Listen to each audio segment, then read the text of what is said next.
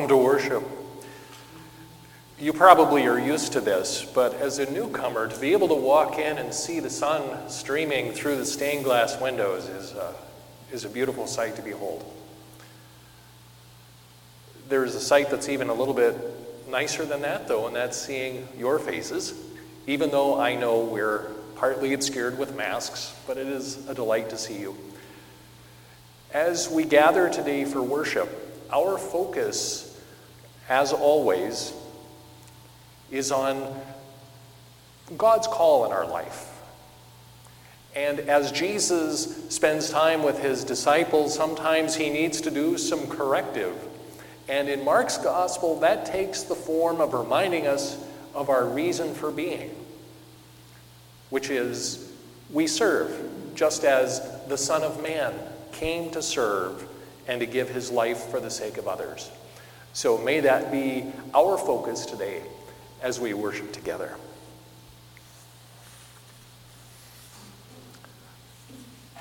I will also extend a word of greeting because we're here and there are others with us in the communion of saints, and those would be people who are joining us online and viewing video versions of our worship so we are delighted uh, that they join us in worship today.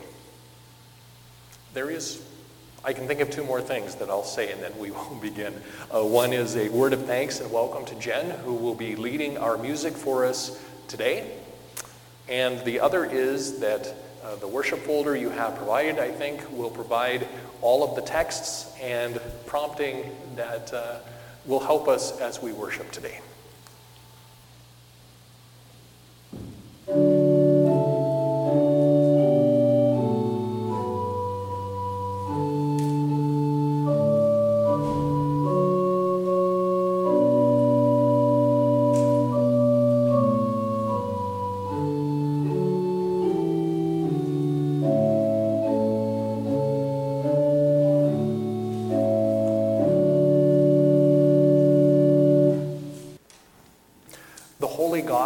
According to St. Mark.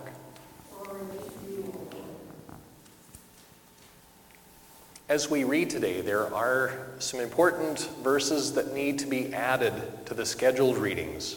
And I have a hunch that as I read, you will sense Jesus' words of urgency and why he says what he says.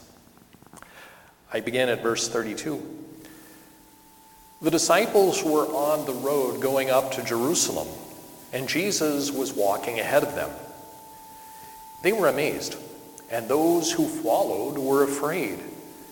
Jesus took the twelve aside again and began to tell them what was to happen to him, saying, See, we are going up to Jerusalem, and the Son of Man will be handed over to the chief priests and the scribes, and they will condemn him to death, and they will hand him over to the Gentiles they will mock him, spit upon him, and flog him, and kill him. And after three days, he will rise again. One wonders how much time elapses between those words and this request the disciples make.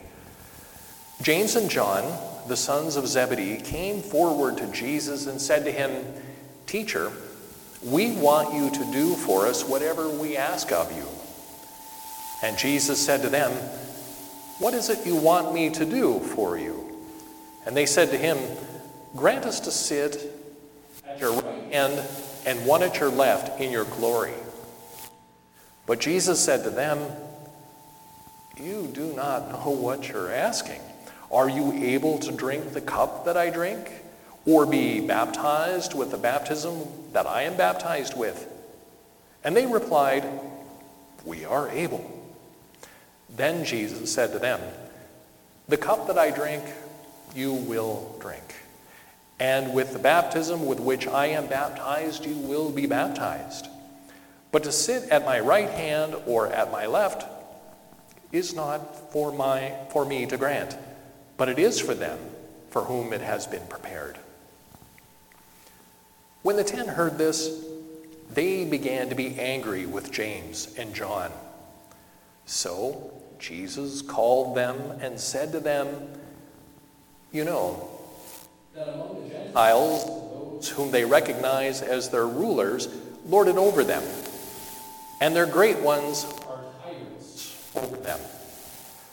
But it is not so among you, but whoever wishes to become great among you must be your servant. And whoever wishes to be first among you must be slave of all. For the Son of Man came not to be served, but to serve, and to give his life as a ransom for many. The gospel of our Lord.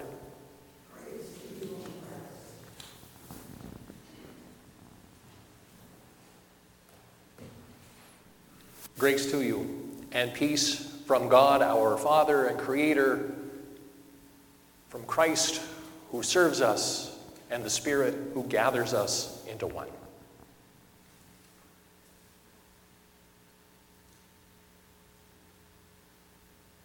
I am looking here, and I have a hunch that many of you have done some parenting, and you've done some grandparenting.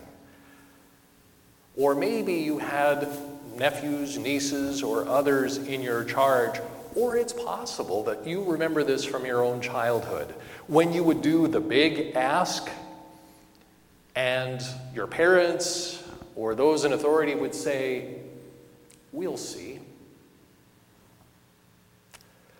Not exactly a hard no, but not really yes either.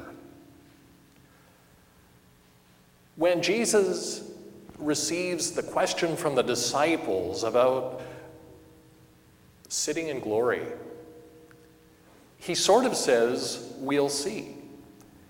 He doesn't really say no.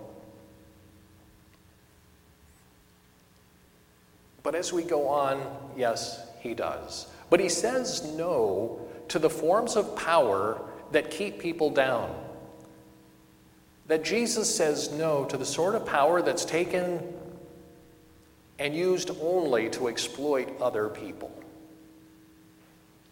Power that is used only for one to be served. And as Jesus says no, he lives yes.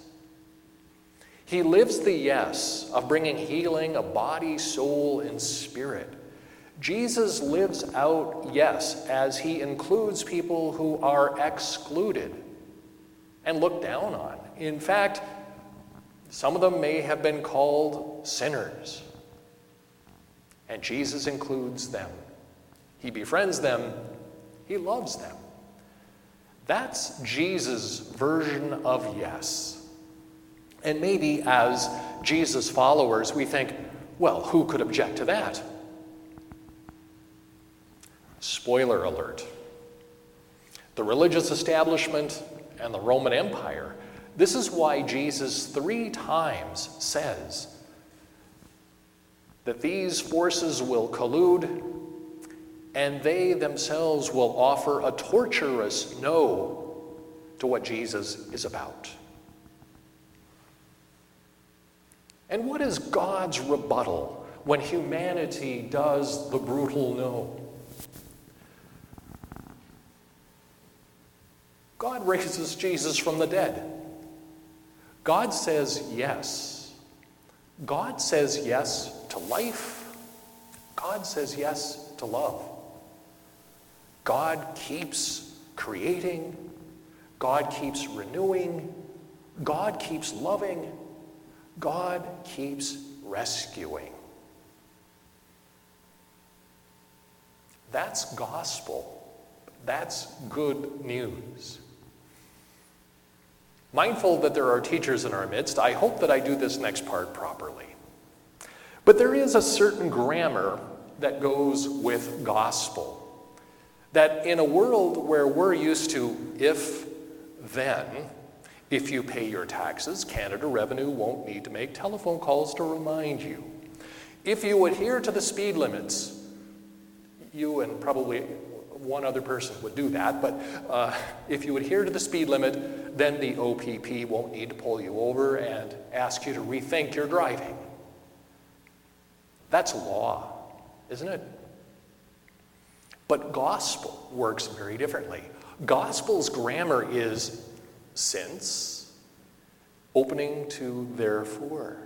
That gospel opens for us possibilities so that God's yes to us frees us to say some yes of our own.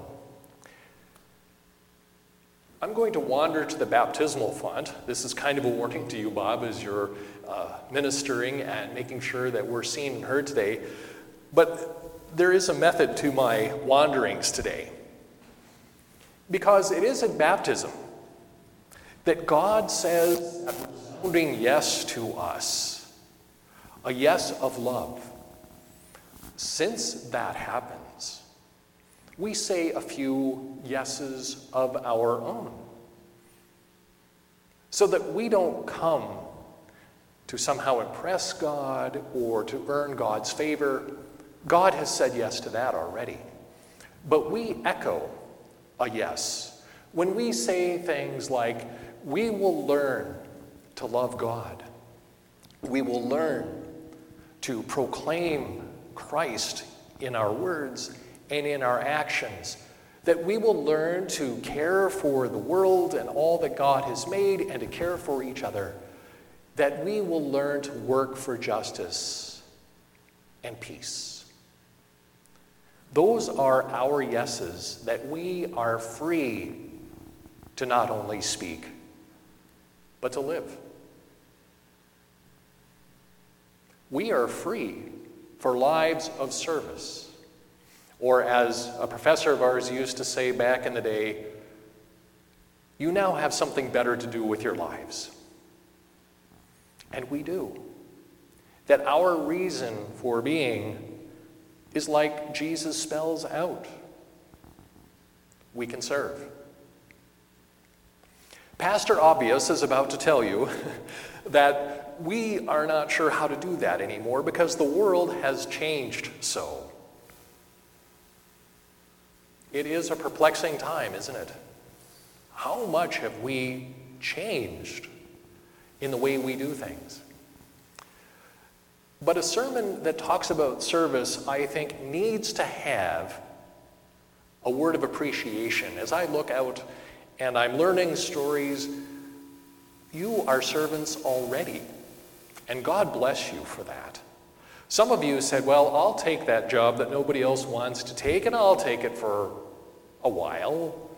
And a while turns into a couple of decades, and here you are still serving. Some of you have served in ways that in the church, maybe you had full to capacity classrooms and then some, and now, how do we serve our young adults our youth and our children when they are trying to navigate their own lives in this era of pandemic and with all these commitments that are part of their lives. It leaves us a bit baffled. And yet, we are free to ask a few questions about how we serve. And so we may ask ourselves things like who is our neighbor now in a neighborhood that changes? What might our neighbors need? What gifts, and we have them, what gifts can we share with our neighbors? We might even ask of ourselves as we discern how it is we might serve our neighbor a question that the psychiatrist and death camp survivor Viktor Frankl liked to ask What keeps you up at night? I mean, besides the coffee you had too late. Where does your mind go when you start to worry about things? That very well could be part of Spirit's call to us to figure out how to serve. It might also be in asking that famous question about intersections. Where is the crossroads between what the world seems to need the most and where our greatest joy exists? It's there at that nexus, at that intersection, perhaps is our call. We are free to ask these questions individually and as a congregation. We are free people, free to serve because thanks be to God in Christ and in the resurrection, we have indeed been given a rich life and plenty to do with it. May that be so among us, and thanks be to God that it is. Amen.